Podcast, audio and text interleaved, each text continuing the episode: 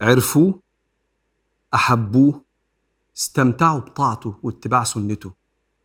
دي كانت حياة الصحابة مع سيدنا رسول الله. الحب والطاقه الكبرى للحركة والتضحية والفعل. فكل ما تعرف سيدنا رسول الله كل ما تحبه.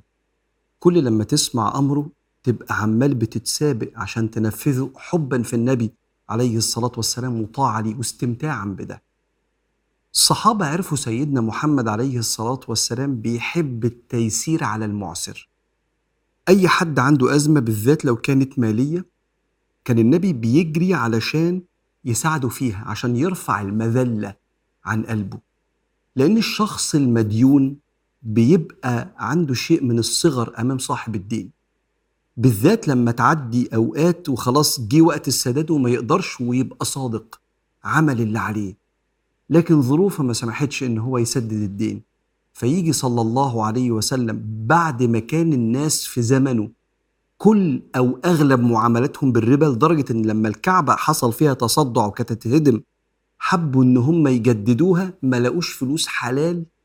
أغلب فلوسهم إما من مال البغاء اللي هو أعزكم الله الدعارة أو أموال الربا يسلفوا بعض بالربا ويستغلوا احتياج بعض. فكان النبي عليه الصلاة والسلام نقلهم نقلة حسستهم بإنسانية ورحمة النبي.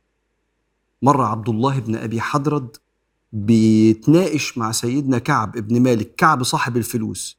وعبد الله بيقول طب استنى عليا شوية. قال له لا ده الوقت. فتعالت أصواتهما في المسجد.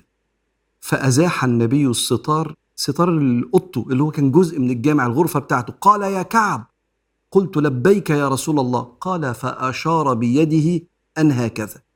ضع النصف. قلت قد فعلت يا رسول الله. قال قم يا عبد الله فاقضيه يلا اتفضل ادفع اللي عليك. خدت بالك؟ يا كعب. نعم يا سيدنا النبي. النص يا كعب. حاضر يا رسول الله. لو ده اللي يرضيك لو دي النفسية اللي انت عايزنا نعيش عليها حاضر يا سيدنا النبي. لأن السيدة عائشة كانت بتقول إن النبي كان بيحب التسهيل في كل حاجة على الناس. مش جايين الحياة نشقى ونتبهدل كفاية الشقة في السعي على الرزق فلو لقيت حد معسر زق وساعد معاه. كانت تقول ما خير النبي صلى الله عليه وسلم بين أمرين إلا اختار أيسرهما. حب التيسير. عشان كده لما سيدنا جابر بن عبد الله أبوه مات أبوه مات فجأة في حرب أحد في غزوة أحد سيدنا عبد الله بن حرام شهيد من أوائل شهداء غزوة أحد. ساب عليه 30 وسق من تمر الواحد يهودي. ما هو الصحابة في المدينة الأنصار كانوا بيتعاملوا مع اليهود ولما النبي جه رسخ المعاملات دي في تعايش وسلام. فلما عبد الله بن حرام مات ساب 30 وسق اعتبره مثلا 300 كيلو بلح. والنخل ما يكفيش. فقال له انظرني. لما النخل يطرح وبعدين يطرح تاني وأنا والله هديك كل حاجة. فرفض اليهودي. فراح سيدنا جابر بن عبد الله للنبي يتوسط له إنه يروح لليهودي. فراح النبي وهو من هو. لليهودي يستسمحه فرفض اليهودي. أبى.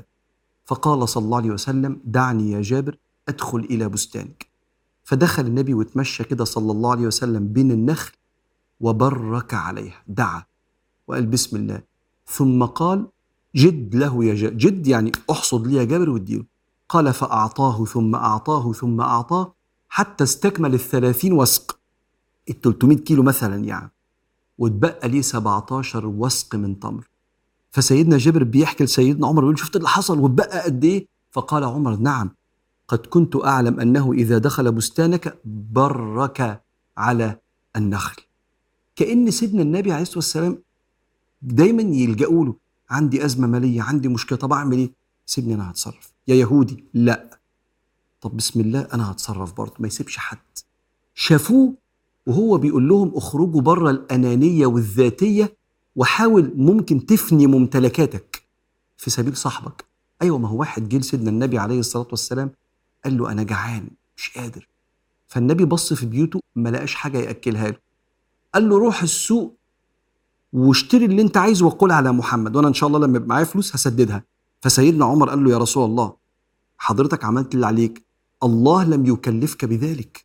حضرتك بتخليه يشتري بالدين عليك؟ آه ما هو جعان يا عمر. لم يكلفك الله بذلك. فكأن النبي صلى الله عليه وسلم لم يعجبه هذا الكلام. فقام سيدنا بلال قال يا رسول الله أنفق. ولا تخشى من ذي العرش إقلالا. طلع وربنا هيكرمك إن شاء الله وما تخافش ربنا هيوسع عليك. فابتسم النبي صلى الله عليه وسلم وقال بذلك أمرت. أيوه أنا أمرت لما أشوف حد كده ما اسيبوش شافوا ده قدامهم. شافوه هو بيقول لهم من أنظر معسرا أو وضع عنه أظله الله في ظله يوم القيامة. شافوه هو بيقول لهم يا جماعة لما حد يسلف حد ويشوفه مزنوق بجد ويقدر إنه يعديها له. يقول له طب خلاص ولا كأن في أي حاجة هتيجي في ظل عرش ربنا. ده أنت ممكن تعملها ب 500 جنيه لو سلفت واحد ولا 1000 جنيه. تشتري ظل عرش ربنا إنك أنظرت معسر أو وضعت خلاص مفيش حاجة. انظره يعني قال له طب خلاص خليها بعد شهر حتى لو جه الوقت. وضع عنه يعني له خلاص مفيش حاجة ما عليكش حاجة شوف ربنا هيعمل معاك إيه. عشان كده لما سيدنا النبي عليه الصلاة والسلام طلع في يوم المعراج رأى على باب الجنة مكتوب الصدقة بعشر أمثالها والقرض بثمانية عشر. لأنك لما بتسلف واحد أنت بتنجده من مصيبة ما هو ما استلفش إلا من احتياج. فأنت بتساعده في أوقات عسره. واللي بيعمل كده ربنا بيعمل معاه كده لأن من كان في حاجة أخيه كان الله في حاجته. فعرفوه بيحب ييسر على المعسر فأحبوه.